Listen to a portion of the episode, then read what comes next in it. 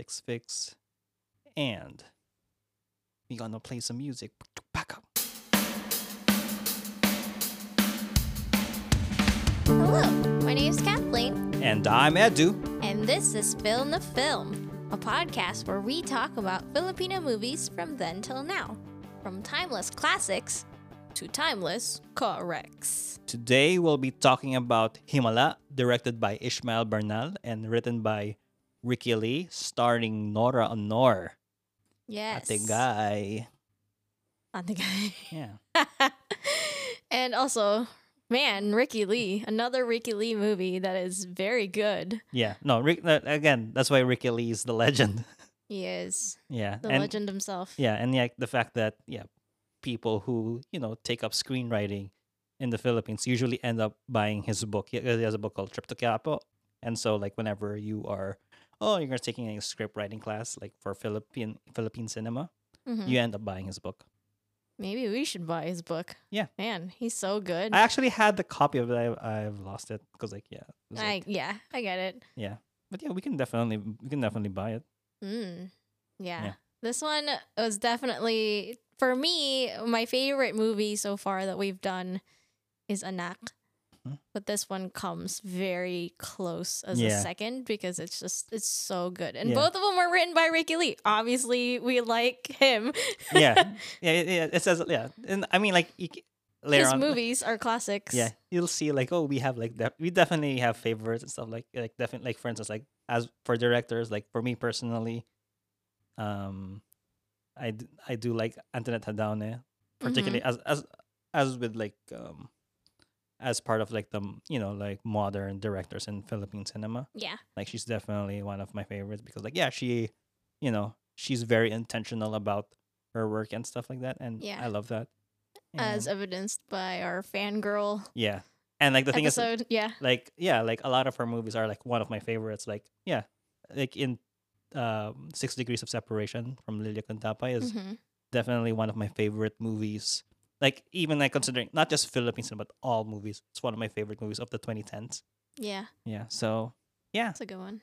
uh so uh i guess like before we get into this movie though be nice to you know just chit chat for a bit about Yeah. what we what we've been up to What have we been up to? Yeah, well, so uh audience, remember that the last couple of weeks I was talking about getting an amp and I've been I was talking about it incessantly, I guess. Not Yeah. incessantly, but yeah, I definitely kept You bringing it up. You definitely brought it up for two episodes. Yeah, and then last week I you know, I didn't say much about it because the thing is I bought the amp. Yeah, you did. Yeah, so I bought a Vox AC10C1 limited edition with like yeah, uh it's it has a yeah, different speakers than the usual AC10C1. And it also has like JJ tubes, which is a branded like it's branded tubes. So, yeah, and it's been great so far. I love the sound. I love the color.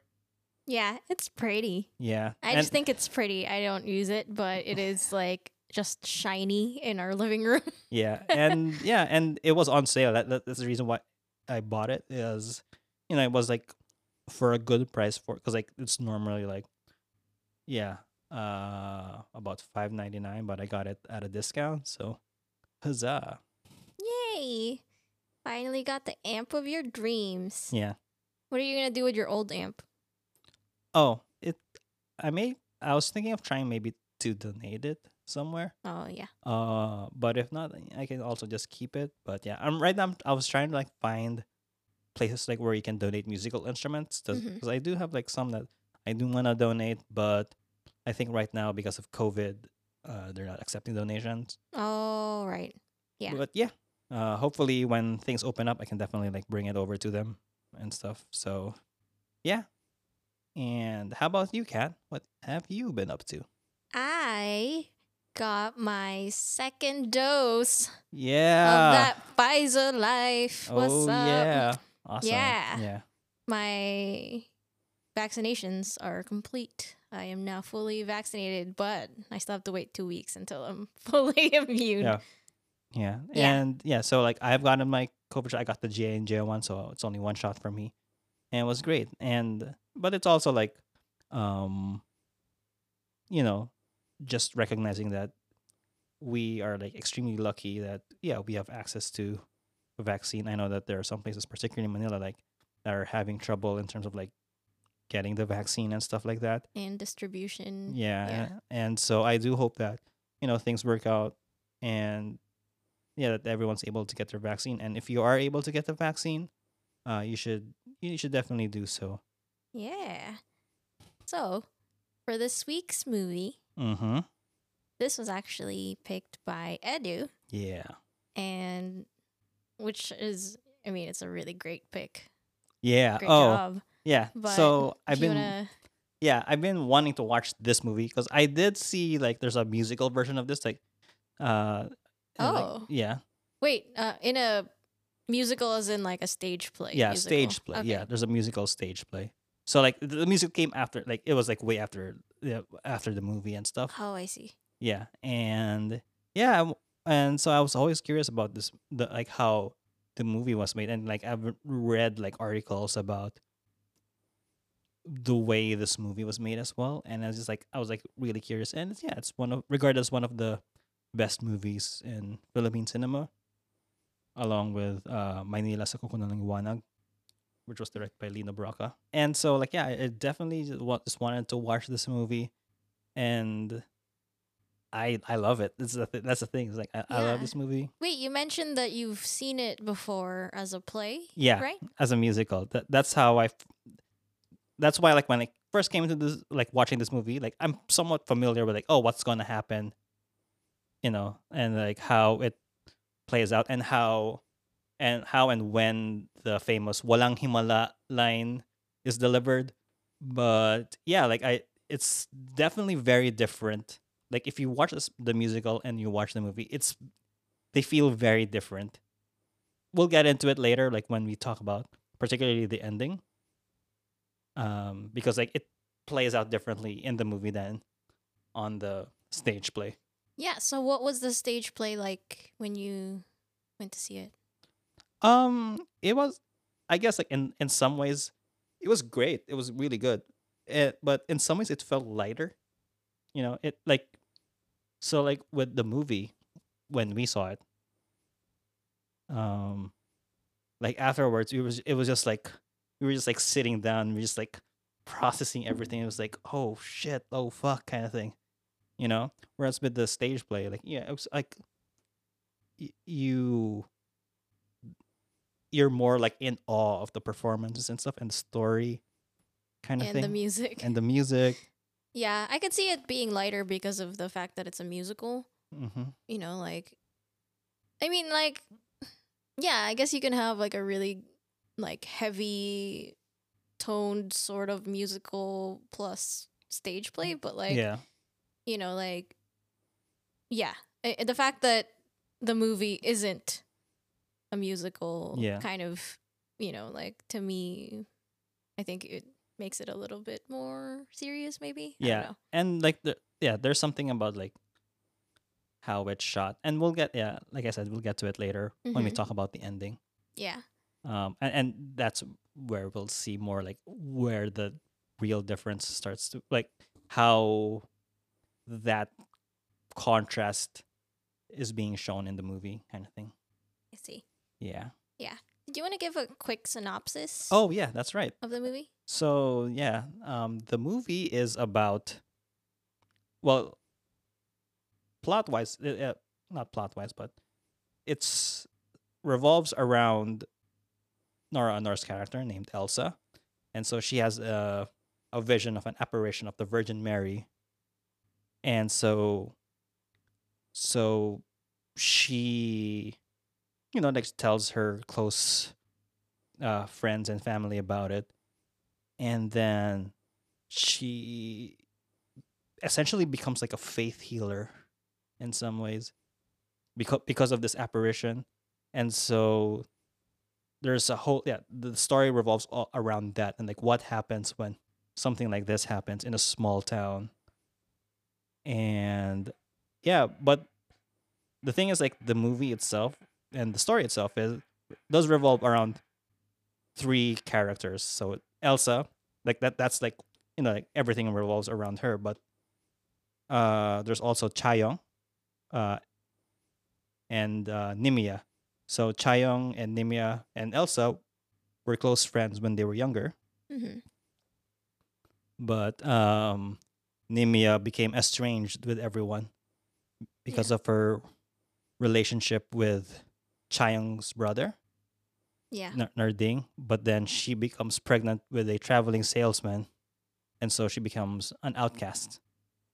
And so, like, she leaves the town of Cupang, but then in this movie, she returns, uh, trying to uh, help her father in some ways. Yeah. Yeah, and so meanwhile, Chayong in this movie is, yeah, she's helping out Elsa in terms of like being able to do her to do her faith healing, I guess, like to like Yeah. her, her congregate faith healing congregation, so to speak. And but then she also has this side story with her relationship with Pilo, and like her there, you know, like like Pilo and Chayong want to get married. I guess like or like Pilo keeps asking Chayong, "Oh, like could I have your hand in marriage?" And Chayong is being demure about it, I guess. Or, you know, like more so like Chayong doesn't know whether she can Trust him.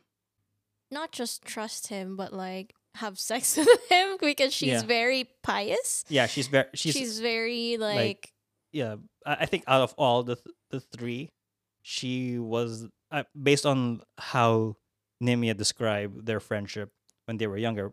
Chayong was the one who was yeah, the most pious, the most religious mhm.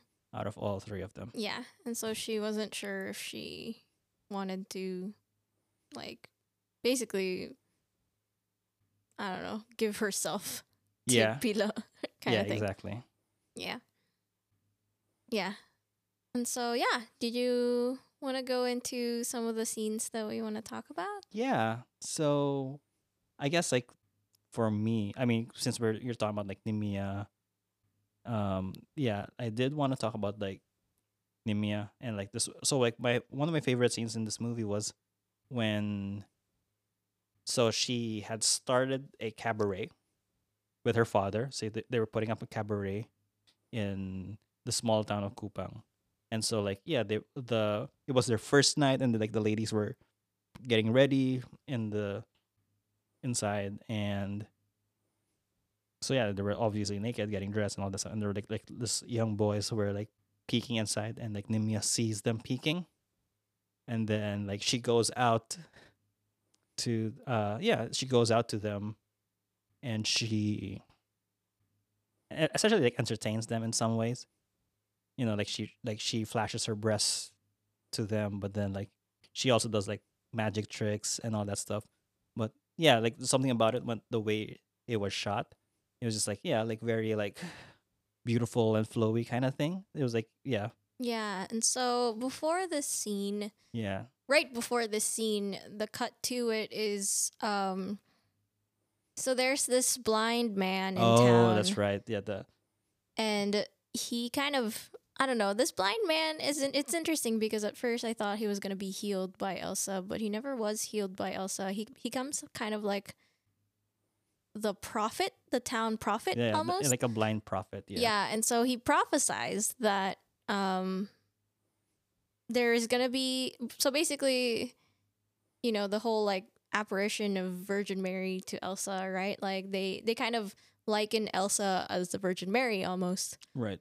Um, but this blind prophet guy, he's like, oh, the real Virgin Mary is actually going to be somebody who is an outcast of this town who will come back, and people will continue to, I guess, ostracize this person because they are disguised as, you know, someone who is not very holy or like the Yeah. Virgin Mary. Like essentially, like oh, this guy's just like the devil or something. Like that. Yeah, basically. And so, you know, after that prophecy, it cuts to Nimia, and you kind of, you know, like get the hint that it is like going to be Nimia who is like the real Virgin Mary in this Yeah. movie mm. because, you know, she is, she was ostracized by the town of Cupang when she became Mhm. pregnant without being married. And so she ended up going to Manila and having an abortion. And then, you know, she basically was a sex worker in Manila, where, you know, she tells the story of basically being gang raped by Yeah. in the most awful way Yeah. possible. Exactly. Um, and so, you know, like you kind of end up learning more about Nimia throughout, like, you know, this movie and understanding that she is, you know, like in, in a way, like similar to Mary Mhm. from, you know, Virgin Mary from the Bible's story of being an outcast and somebody who's like, you know, ends up like, yeah, like we now obviously like accept that story and like you know um, venerate Yeah. the Virgin Mary, but like back then, like in in these stories, right? Like she was somebody who was. Yeah, because like if you were to have a child out of wedlock, hmm like yeah, you would be essentially like in the Bible, you'd be stoned to death or something like that. Yeah. And yeah.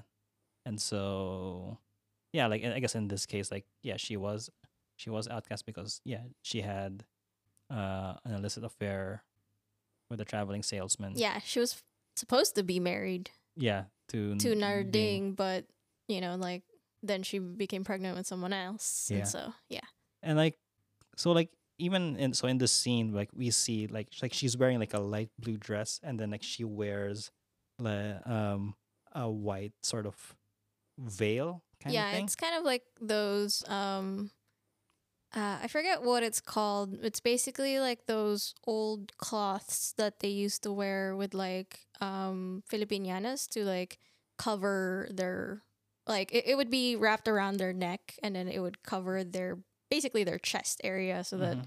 to not draw draw attention to yeah their breasts. yeah And so like she had one of those cloths and so she was like playing around with it and Mhm. like waving it around and ends up putting it on around her like you know, face on her head, kind of like a headscarf. yeah and like it gave this like whole image like oh like she is like the virgin, Virgin Ma- Mary, so, yeah. and that's why like you you kind of see like why the prophet may have been probably referencing her Yeah. yeah and in some ways like yeah like she She's the most complex character, I think, Yeah. out of this movie. Yeah, and she definitely like knows what's up kind of thing, you know? Yeah. Like like she's seen like she's seen it all and she understands what's happening. Yeah. She basically is like, you know, aware of the realities of the world hmm and she is able to basically tell people off for their bullshit, like Yeah. call them out, especially with like Elsa and how, you know, like Elsa sees this apparition, right? And Yeah. like basically a lot of people like don't believe her or like you know a lot of people do believe her like that she's seen this miracle basically but also Mhm. a lot of people like are like you know can kind of see that the faith healing and the the fame that has that has brought on to Elsa has changed her Yeah. and so you know Nimia was like the first person to call her out on that I feel Mhm. like yeah. And yeah, and I think uh yeah, Nimia is as you said like like definitely like the most interesting and most complex character. hmm because like yeah like yeah traditionally like someone like her would be treated like a villain kind Yeah. of thing because yeah and then she's also like yeah she plays like a prostitute hmm kind of thing and then she puts up this cabaret and like it's supposedly like this den of sin and yeah it's all basically a, a whorehouse in Yeah. in a way because there are like you know Mhm. i guess prostitutes who that's like they're basically like where they get clients yeah in the town Mhm. so yeah it, it is seen as like the devil's work or something like that and she is the the owner of this you know business and so sh- you know she kind of becomes the um antithesis of like elsa Yeah. where Elsa's Elsa's, like holiness and her, I guess, like, I don't know, Yeah. evil sins is like kind of how they portray her character. Yeah. And it's it's funny because like yeah that that becomes like a theme in this movie like they say it a lot where in like like oh like we're all whores kind of thing like Yeah. we're all whoring ourselves out not just like the female characters but even like the male characters Yeah. uh like the like the director guy like he says like oh like am I whoring myself to my craft kind of thing Yeah. Mm, And you so know. yeah, I think it's the the scene where Nimia kind of calls out Elsa mm-hmm. for being a whore in terms Yeah. of like pouring herself out to, you know, all of these like for like all of the people who are her, yeah, around her and then like taking advantage of this thing that I guess like in some ways just started as like you know like Elsa just like um speaking her truth. It's Yeah, it seemed truth, like yeah. yeah, and then it became this whole like she is a miracle worker yeah and you know she she heals all and stuff like that and then it kind of becomes like you know the the miracle itself almost like disappears because it, it became laden with all of these like Mhm. you know the business side of yeah it be, it's it's crazy but that this enti- the entire town's industry becomes this miracle Yeah, exactly. So she kind of becomes really famous for healing people and then like all of a sudden like all droves of tourists come to the town of Cupang and you know it becomes like a mm, whole spectacle. Yeah, exactly. and it that's why like you know like when I was watching it because it, and it doesn't come out so much in the musical version, but here in the movie, like it's in some ways it comes off to me as a sort of commentary on fame and stardom in some ways and how like yeah like so like in the philippines there's like a, a like a really uh large swath of people who i guess become invested in like celebrities and idols there's like yeah there's like a whole ideology complex like a, because like a messiah complex uh, you know wherein like oh we love this person because they're like the great filipino hope you know like Mhm. Or like they project themselves onto them like Yeah. it's let's say for instance like with Manny, Manny Pacquiao like people were like oh he's like you know like he is the embodiment of being Filipino and so like I'm projecting myself onto him or like some people would like vote people into power because like they think like oh this person is going to save us essentially Yeah, I mean, same with Manny Pacquiao Yeah. being senator now.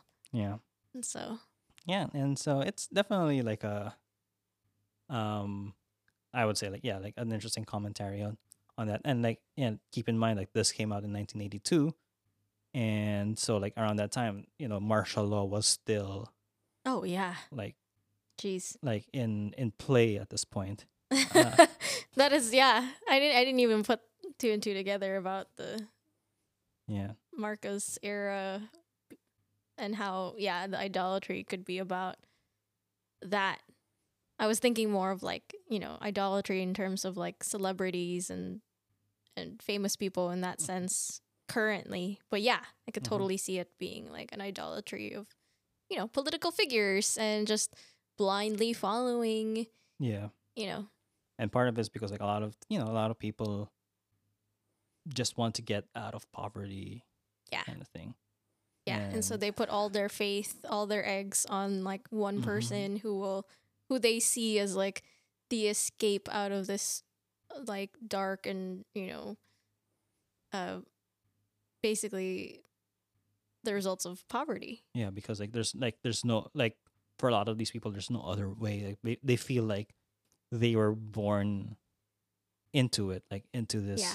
And so like in this like in this movie, like yeah, There's a hopelessness. yeah, there's hopelessness because like th- th- they say like there's a there's a curse on this town, and so like people feel like they're born into this curse kind Yeah. of thing. There is like a sense of like desperation in terms of Mhm. like all of the people who come to Cupang who Yeah. like are looking for a miracle Yeah, because there's no other option. yeah. I mean, there's stuff yeah, like so they shot this in like I think somewhere in the Ilocos where I believe there's like a desert somewhere up there. yeah. It's in um I was looking at the credits and it said Laoag hmm in Ilocos Norte. Yeah, and so like there's definitely like a barrenness to the and the entire town that does feel like it is like a sort of like a desolate sort of area, hmm you know.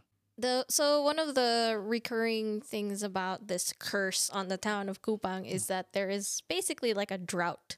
Mhm. And so the the land is very dry. Yeah. And yeah, it definitely is reflected in terms of the setting that they chose to film this movie in where it's, you know, like basically, yeah, it's all sand and and Barrenness. yeah, and, and basically like the sun is very stark in Mhm. the way that they filmed it, you know, like yeah.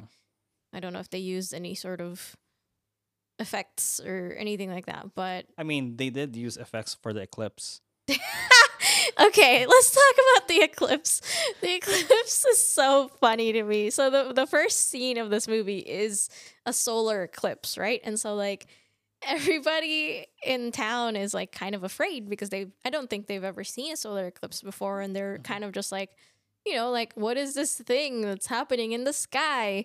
And it shows as kind of like it's so the way I see how it was made, how this eclipse was made, I think they literally just took a film of, you know, like the sun. And then they took and they cut out a black circle paper. And then they literally put it slowly over like the film so that it looks like it's slowly covering the sun. Mm-hmm. And it you can tell that it's a piece of paper because of the way that it's like Moving. cut out Yeah. like you know you can see like the jagged edges Oh, of yeah. like scissors around this paper and like it's, i think it's so funny because you know like effects wise in the 80s you know like the, you don't have much budget for like effects basically Yeah. and i don't think those technologies existed yet hmm.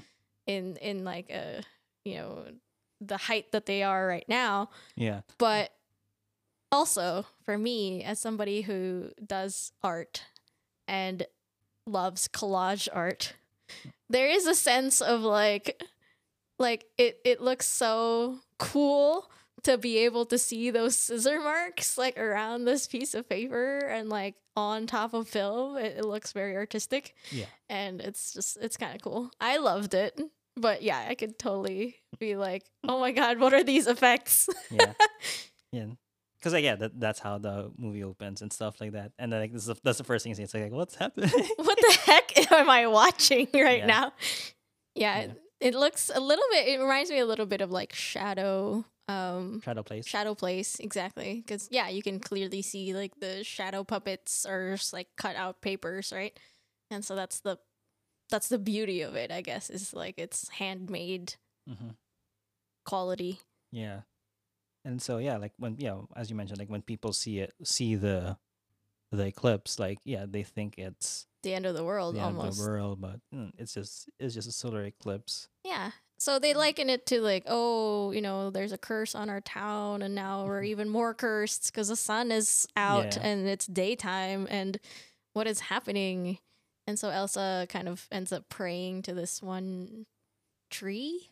Yeah, it does feel like a very Moses burning bush moment. Oh yeah, for Yeah. sure. That that it's definitely like a reference to that because like at first like uh a voice speaks out to Elsa and Mhm. so and so Elsa starts praying and yeah like the way that this the scene was was made like the, so it was like this happens during the eclipse Mhm. but then we get the the idea that it starts brightening up as the moon passes the sun Mhm. and so like the way they did it in this movie was like yeah like they like the camera was like really dark and then like they they boosted the light coming in Mhm. like, yeah like they widened i guess like the aperture of the Yeah. of the camera and like yeah it, go, it gets really bright and yeah it it sets up the whole movie Yeah. Where she is praying and all of Mhm. a sudden she sees something, right? Mhm. And like that's like bright and and light and then you you realize that you know she talks to her mom, her adoptive mom, I guess. yeah And she tells her like, "Oh, I I saw The Virgin, the Virgin Mary. Yeah. like and you know, like in white and she had a wound on her chest which comes back later on yeah. in the movie because um yeah, she sees the Virgin Mary, she sees like basically blood all over her chest and she, you know, like gets the I guess call to heal people because she says like, "Oh, I I you know, I've been told that I will become a healer not just of the body but of the soul." And so she tells all of that to people and everybody's just like, "What is this crazy person?" like they even like beat her with like leaves and stuff in order Yeah. to like get the spirits out of her like in terms of like a what do you call that? Uh exorcism. Yeah. An Yes. exorcism. Exactly. And so, yeah, people were just like, girl, you crazy. And then all of a sudden, like, she, you know, heals one person. Right? Like, I think there was like a visitor From from Manila.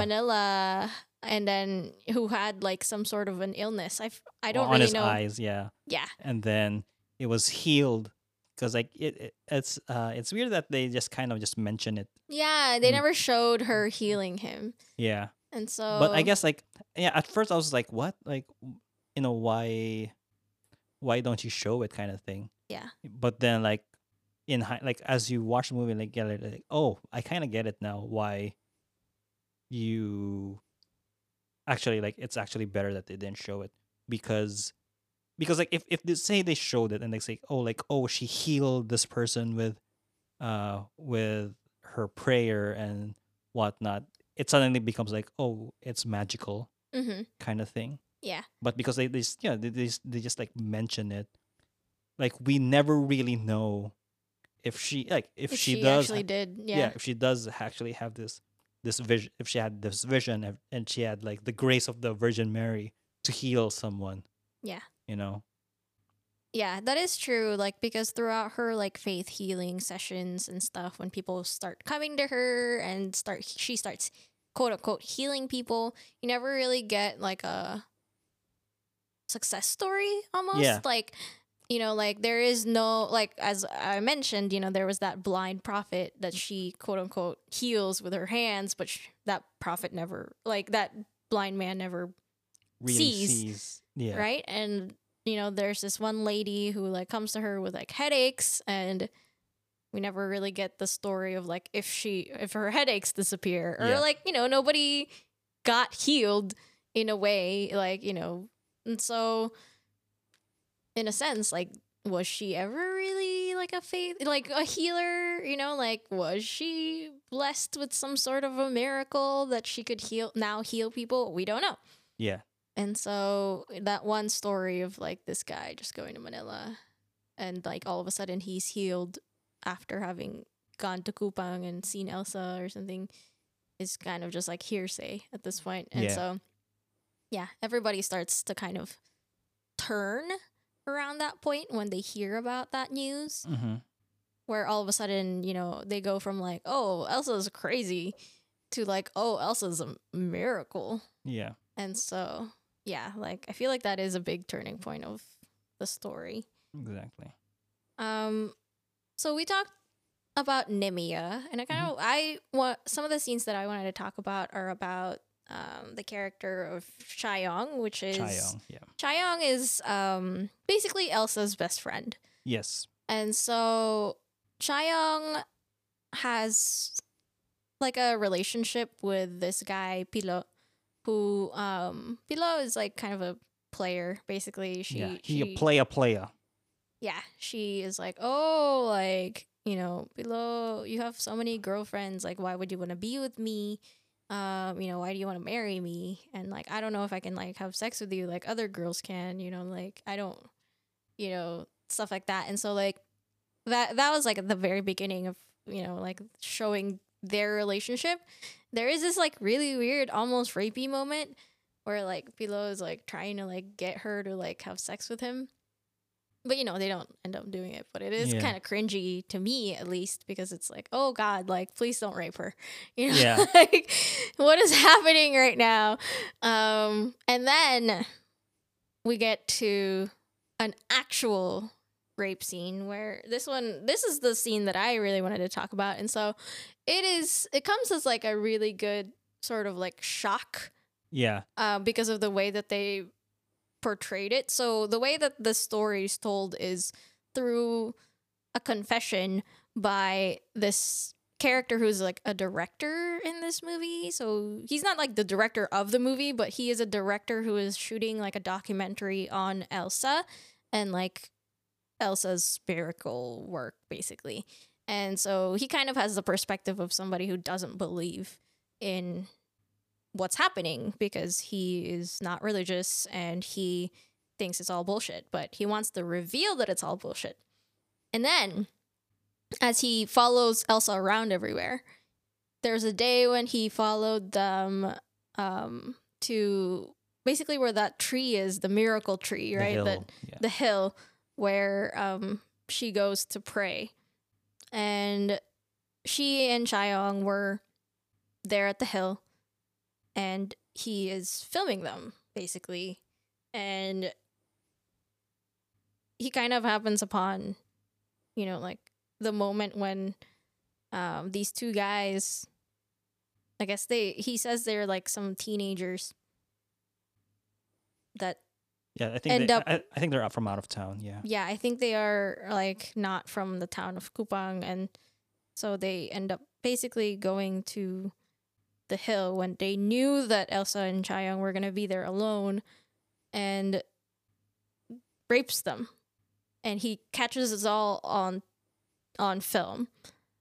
And he is confessing to the priest in town about you know like because he He's this is like a really big yeah this is a really big moment for his documentary Yeah. and how like his documentary is about like proving that you know these women are not holy or like not miracle workers right like they Mhm. weren't able they were helpless to these two men that raped them and so now he can basically be like oh you know they're not being saved by god you know like they're just human yeah. and he ends up having this moral dilemma of like you know this is a very like serious and private moment know, like that uh, it's basically like a secret because Elsa ends up kind of covering up about it for a little bit because she was ashamed of what happened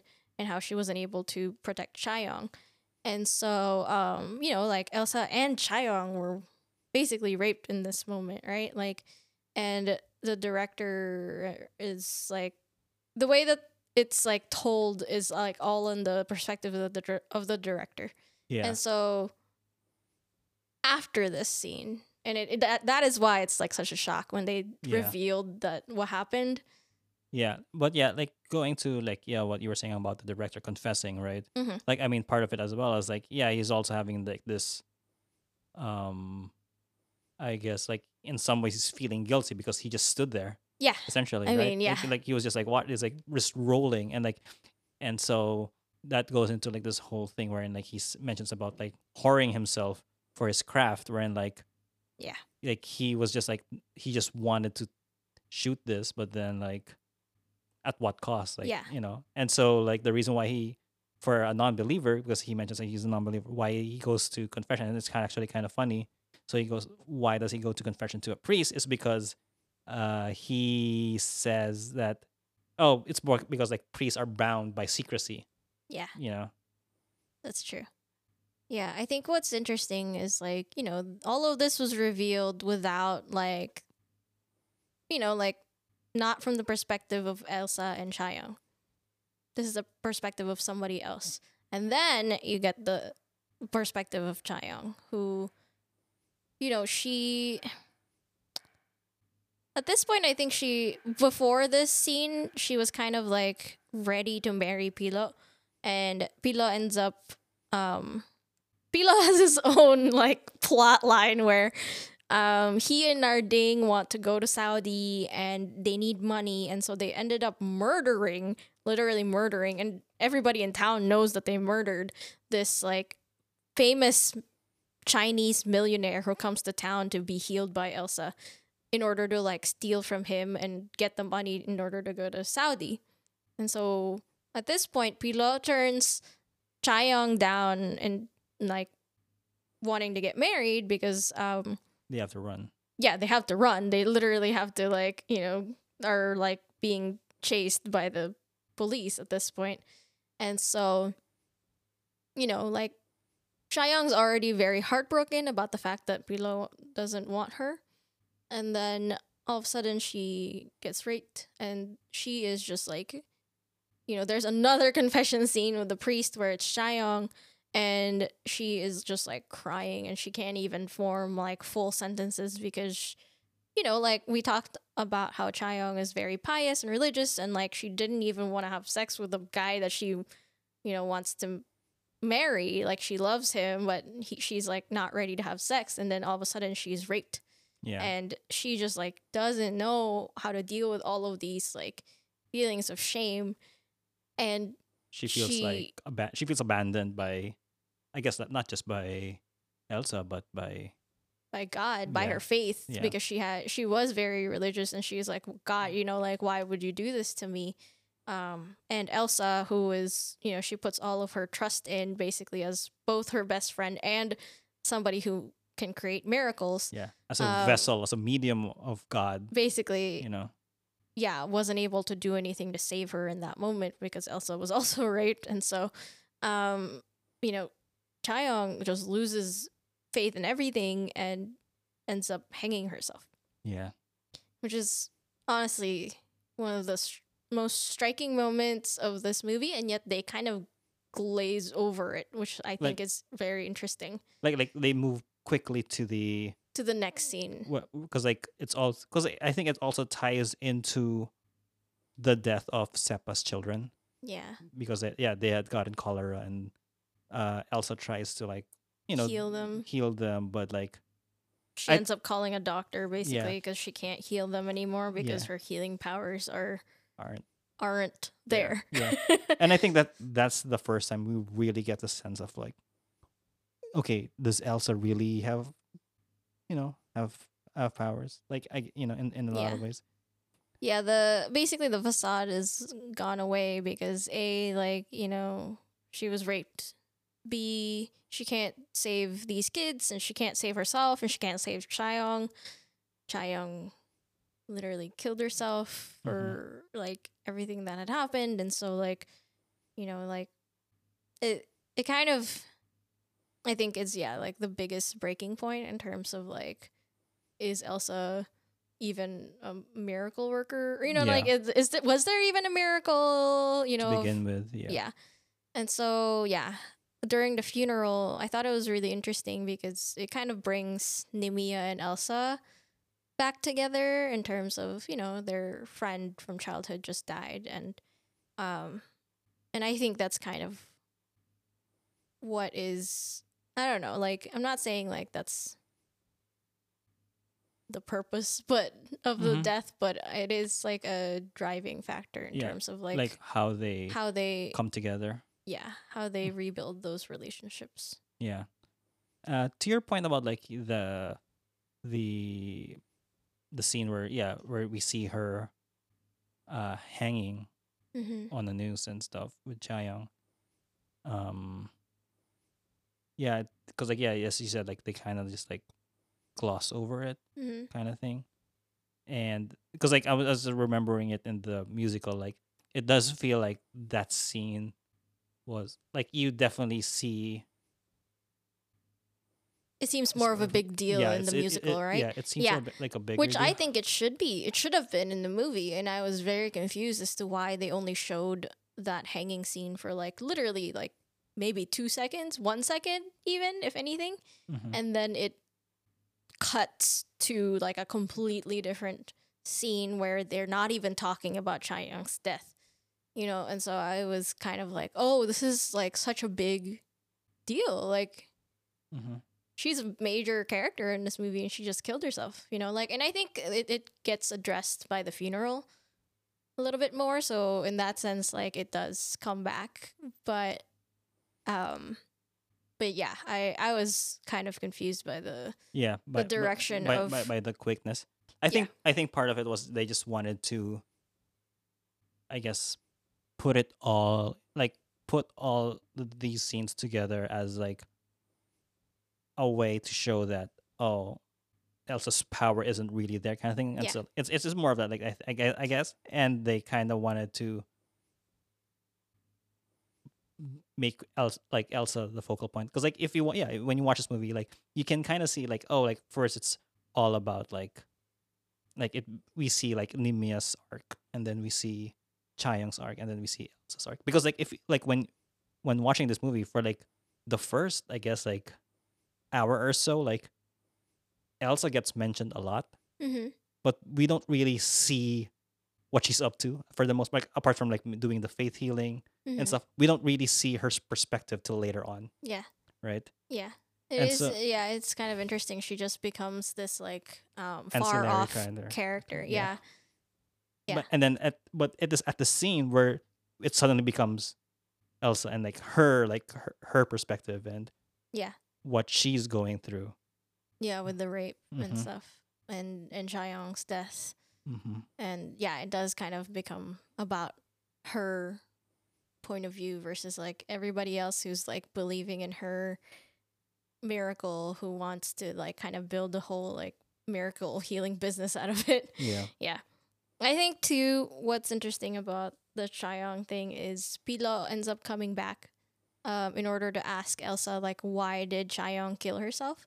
Because he, you know, like he loved her and he ended up running, right? Like she or I guess Narding um was caught for the murder of the Chinese millionaire and ends up going to jail and covering for him. So Yeah. he was able to like go back to Cupang and then like ask, you know, like because it was bothering him, like why would Chayong kill herself? Maybe he thinks that it was heartbreak from him, like you know. Yeah, I think I think that's part of it. It's like he might think that it's his fault because Yeah. he abandoned her. exactly. Like even like even if say like he does know about the rape, like I Mhm. think part of it is just like he yeah, he's just stricken by guilt because exactly. he could have stayed and he could have been there for Chayong, but he wasn't. And I get and I totally get that feeling. Like, you know, hmm like yeah, that's definitely like a guilt sort of thing. Yeah. I mean, what was interesting to me though is the fact that, you know, like she was raped and he knew that she, you know, didn't even want to like have sex. And so like that's that's a really big, you know, he knows that it's a really big deal that that happened to her and like that she must have taken that very hard.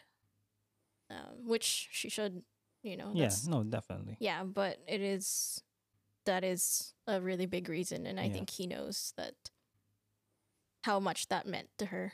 Mm-hmm. Um so yeah. Yeah.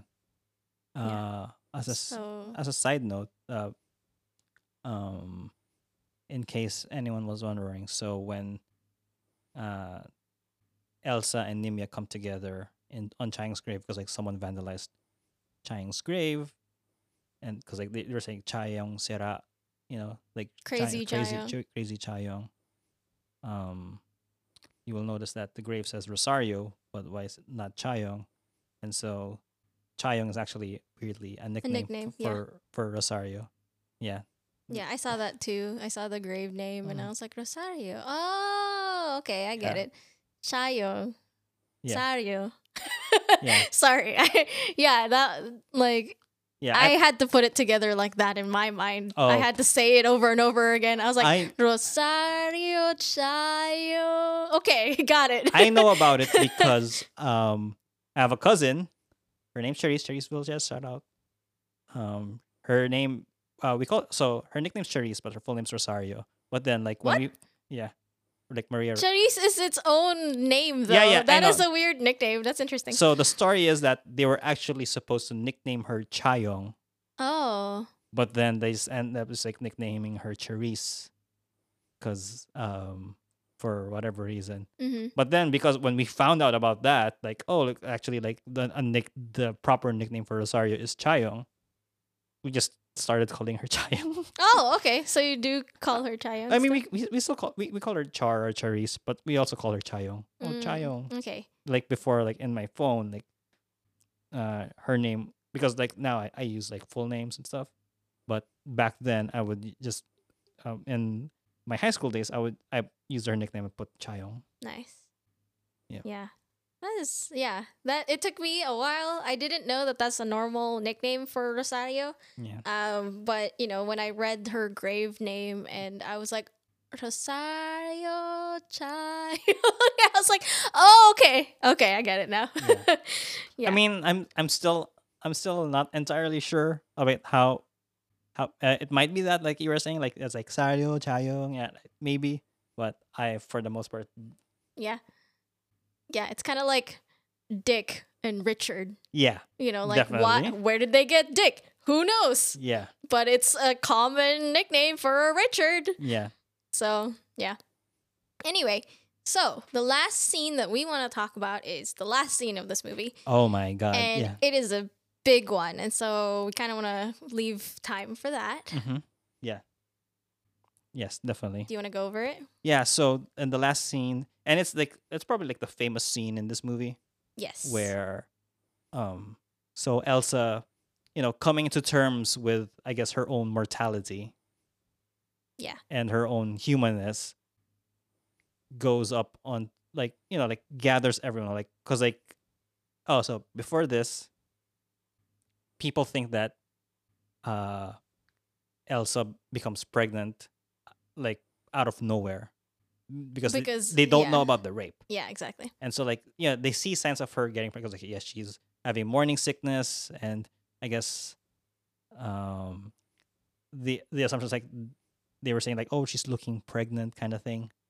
And so they think that The Virgin Mary. it's a virgin mary and it's like oh it's a miracle. Yeah, it's another miracle. it's another miracle and then like they gather in front of her house they're call they're calling they're calling out for her but like yeah elsa doesn't want to come out because like yeah she's just like you know like stricken by guilt by what happened with Chayong hmm and like she knows that she she knows why she's pregnant but she's not yeah she hasn't told anyone maybe other than her mother her adopted mother Yeah. and then as this is happening it starts to rain. And that's its own miracle Yeah, because in the town of Cupang, there's a drought. yeah. And so and so like uh because of this like elsa feels like okay i'm going to gather everyone. And, And so droves of people- believers. yeah it's like so like at this point prior to this like people had left the town because like yeah uh elsa stopped doing all her miracle work hmm and so it was back to this desolate town kind of thing. But as they've seen the miracle quote unquote come back they are uh the droves of people have returned. So like the tourists and all the outsiders even like the director who had left town at this point also came back. And so they're all like here gathered to wit- uh, witness elsa give deliver a speech. So it was like yeah elsa asked them uh, asked everyone to be gathered and so like they're all in the hill and so Elsa's about to make the speech. And then she goes and tells them that there is no miracle, that all of this, like this, uh, I guess, desperation and desolation is, in in a lot of ways, our own making. Like I think that I think that's what she was trying to say. Like there is no miracle. You know, we blame our our burdens on curses and our blessings on God. Yeah. You know? So we selectively choose to separate the good and the bad yeah. and see them as curses and miracles. Yeah. And so yeah, and so like it's like Elsa like coming like yeah, basically like telling speaking the, tr- the truth I guess about Mhm. herself. And then she gets shot Yep. on, on the chest which is ba- based on her vision of the Virgin Mary ha- having a having wound. a wound on her chest. It Yeah. like harkens back to her vision. and it creates this whole chaotic scene. Like everyone's like going, yeah, it's like you know, Nuts. like nuts. Like yeah, like people are getting trampled over. Other people were getting shot. Yeah, People were getting beaten up for possibly being the murderer, yeah the shooter. the shooter. Yeah, and you know everybody's just like blaming other people for you know what happened and like Yeah. they're just beating each other up and chaos yeah, and, and it's all chaos. And they're like they're also like carrying Elsa's, Elsa's body, body. onto like an ambulance, and then well basically it's like for a while we didn't know where they were carrying the Yeah. body at was, like- first it was just like kind of like a concert where yeah, it- it's like, like, a she was like like essentially body surfing. yeah like like her with like her with her like ro- dead body, like- with blood covered everywhere and all of these hands wanting to touch her yeah with you know all of the hands are now bloody because Yeah. of touching her bloody body and then like um you know like everything yeah and as elsa's body is like driven away like seppa then asks like everyone to like oh like let's all pray for elsa. Sh- this is what she wanted. Like let's all pray. Let's all gather. And like they started praying. Hmm Well, at the same time that Seppa, Seppa, by the way, is like one of Elsa's like yeah disciples, basically. Like she's she's one of the disciples and like her one of the children and yeah. her children pass away they she was she was the mother of the children that we mentioned earlier who passed away from cholera yeah. And so Seppa ends up like basically leading the group in order to like, you know, oh, um, you know, Elsa's death is a sign that, you Yeah. know, we we all need to like come together and Yeah, and it's it's sort of like just like basically like I guess like in some ways telling about how it's like a continuation of the cycle. Yeah. I mean, it's it is like a biblical reference. You Mhm. know, when Jesus died, like the apostles end up carrying on his legacy Yeah, kind of thing. And so and and writing about his legacy. And so in in a sense, Seppa is really like an apostle Yeah, where, you know, like she ends up leading the people in her legacy. yeah, And so, what is really striking about the scene where Seppa leads everyone to prayer is um, at the same time in that hill, people were carrying off dead bodies. And Mhm. so, during you know the chaos of when Elsa was shot, a lot of other people were shot too and trampled and died. And so, like, there's all of these other dead bodies that uh, other people are carrying off into the distance while all these other people are praying. And so it's just like this stark contrast between like, you know, I guess religion, religious people and dead people. yeah, And yeah, the director is standing there being, you know, like the I guess viewer of this scene almost as same same as us, you know, we're viewing this scene, but he is in there and he's viewing the scene and he's just like what the fuck is going on? You know, Yeah. like he's looking everywhere and he's just like what is happening, you know? Um yeah, and it is nuts. Like Yeah, this is and- like it's just chaos. yeah, and the yeah, and so like the way they shoot it, like it, it's different. Like when you watch the like the musical because like it in like in the musical it pretty much like ends on like her speech and I think she gets shot and like you know like um and then they ca- and then they carry her off and all that but because of how it was shot in like in the movie there's shot this yeah. shot in the movie.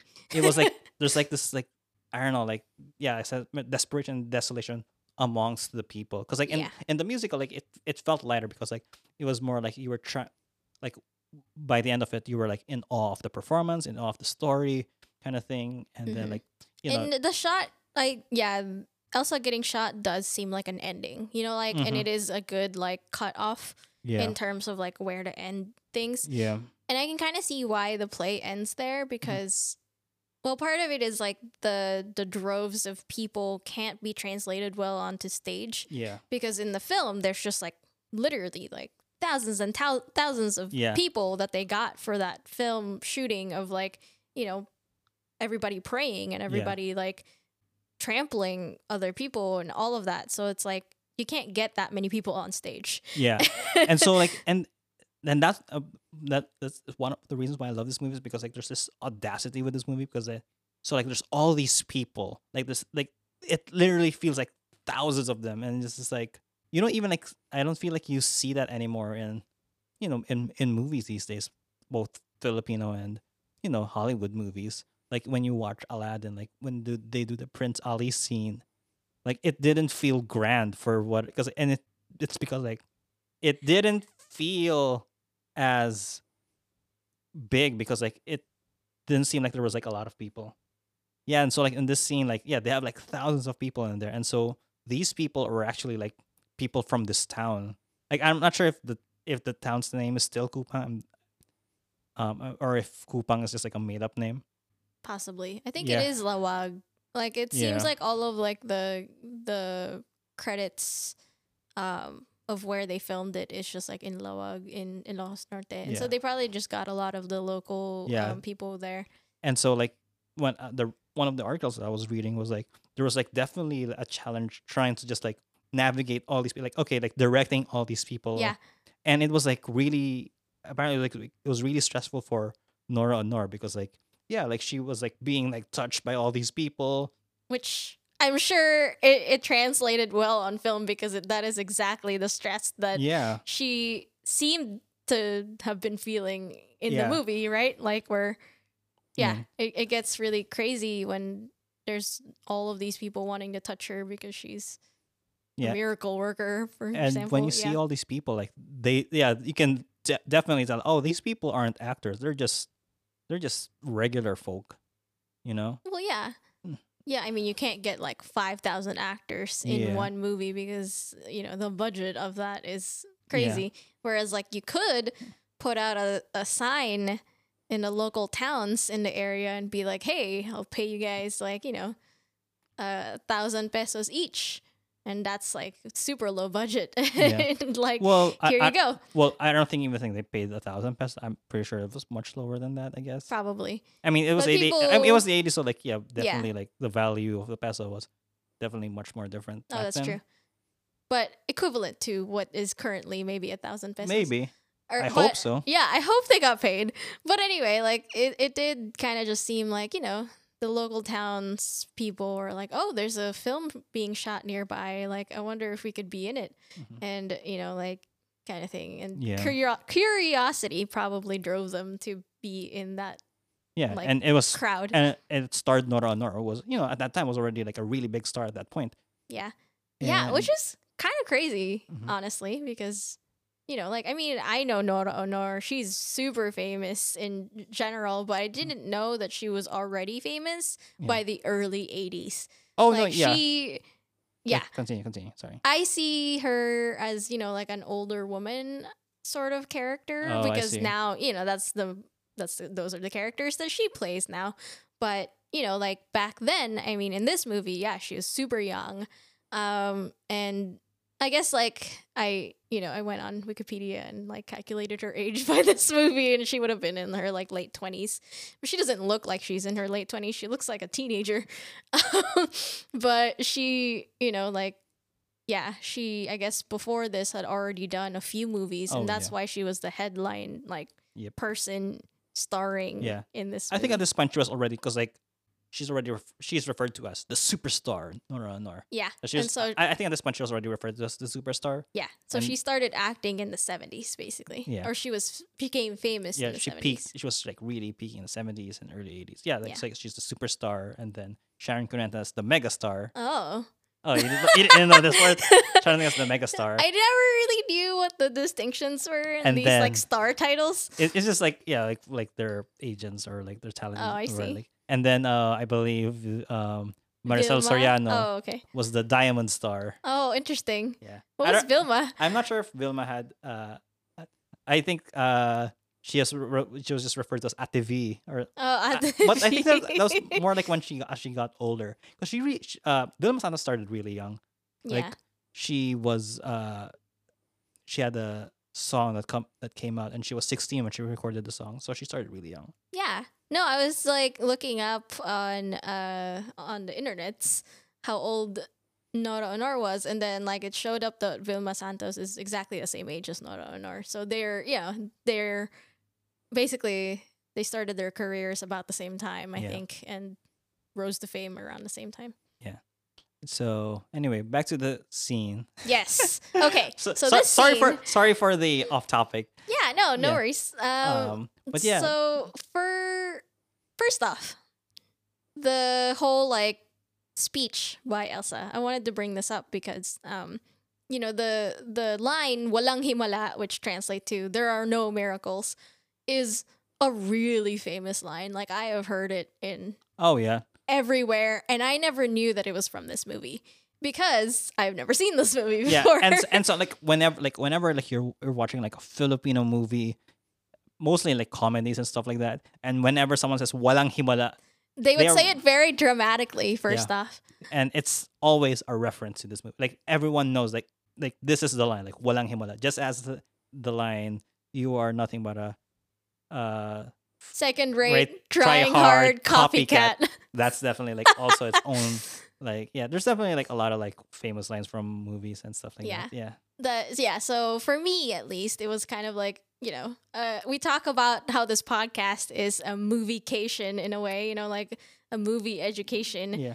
for me specifically because i haven't seen a lot of filipino movies and this really like when she said that line it just like everything just made sense in my head. All of a sudden i was like whoa. Yeah. oh this is where that came from. Walang himala. walang himala. And it's like it's like yeah like the way she delivers that whole it's a, Yeah. really just like it's so good. yeah. Like you really get the sense that she just like wants to tell everybody you know like her truth and stuff. And she never even really gets to tell everybody her like that she was pregnant because she was raped you know like she Mhm. just kind of ends up telling everybody you know like the the i guess like the indirect message of like you know there is no miracle hmm like i'm not pregnant by miracle kind of thing you know but she never directly says that you know she just says like everybody needs to stop with like trying to believe in miracles Yeah. for all of the good stuff and you know blaming i guess curses on the bad stuff and so yeah yeah it's a good it's a good scene for sure and the fact that she gets shot hmm in a very dramatic way, you know, very, I guess, reminiscent of historic shootings of people who are delivering speeches yeah while they're, yeah, during their murder.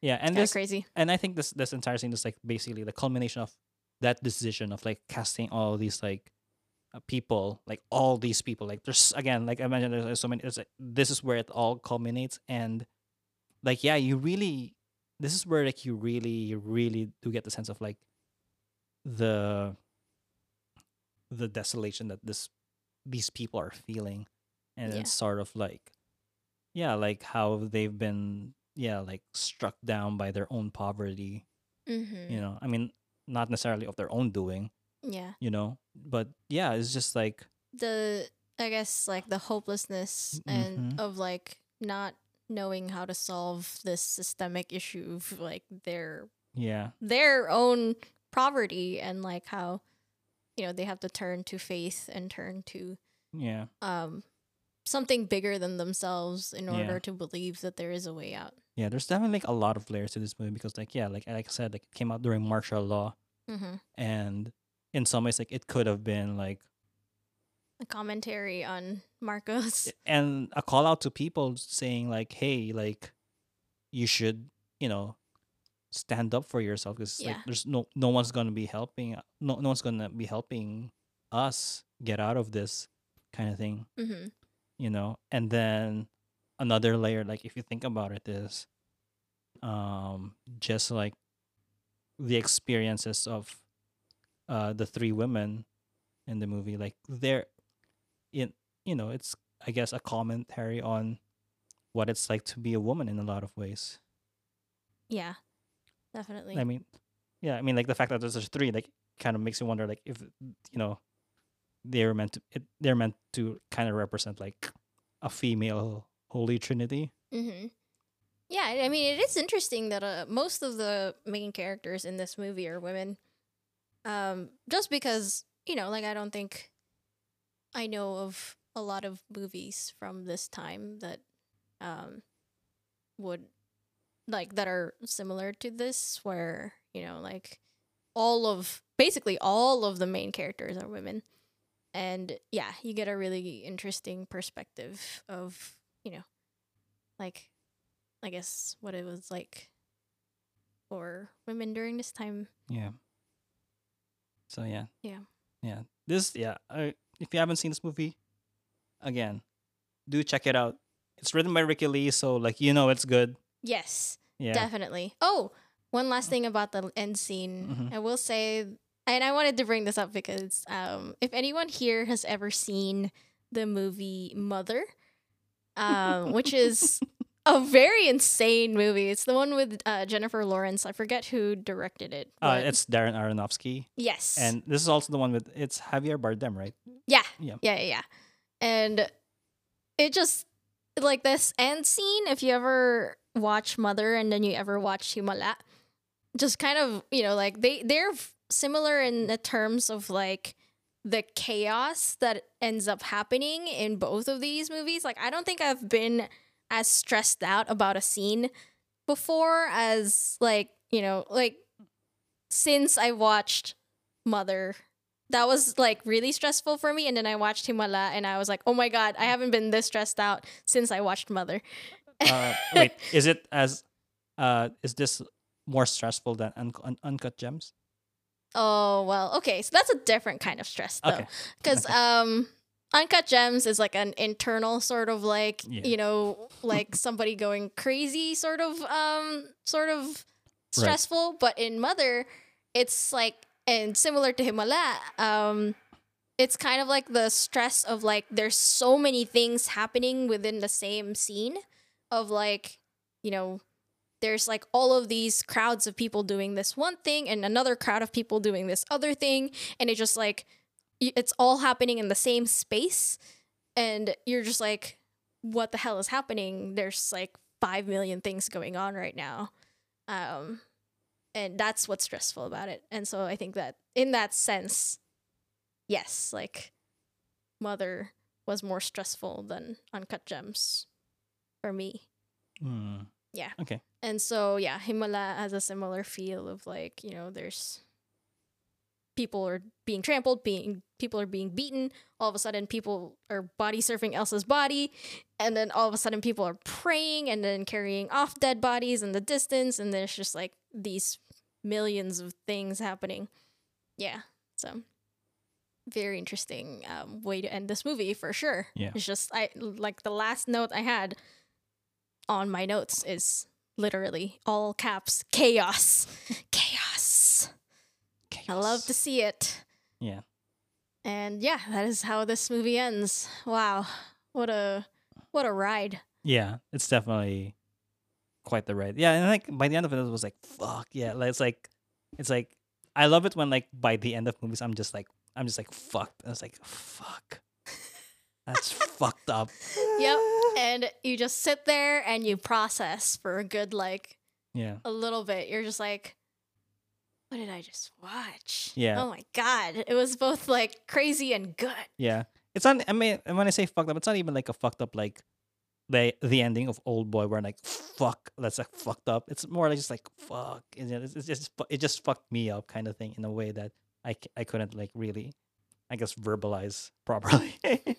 yeah, and and that's it yeah, do watch this movie. Highly recommended. Himala- yes Himala, like definitely like one of the best Filipino movies uh, in the history of Philippine cinema. Yes, we watched it on tfc.tv. Yeah. So if you get a chance to subscribe to that, Yeah, and you can rent. You can and you can rent it there. So yeah, you have to rent it eh, at least for the restored version. When because we saw the restored version. oh, okay. I yeah, see. uh, you can also rent it on uh, iTunes. It's like a dollar ninety nine. Oh, okay. There you Yeah, go. and it's three ninety nine to buy. So I see. Yeah. yeah, do check it out. Great movie. Mhm. And for our next episode for next week, Mhm. we are going to be watching General Luna. Yay! Yay! We've been wanting to do this movie. I haven't seen it yet. yeah. I've seen it. Um, I do have thoughts about it. Uh, but like let's let's go watch it again and then Yes. we'll we'll we'll talk about it. It's on Netflix in case you're interested yes. in watching it. So it's directed by Jerrold Tarog and it stars John, John Arcilla Arcilla. from Birdshot. Who he played the cop in Birdshot, like one of the cops. And so and he gets to be the General Luna. yeah, he, yeah, he gets to play General Luna, and yes.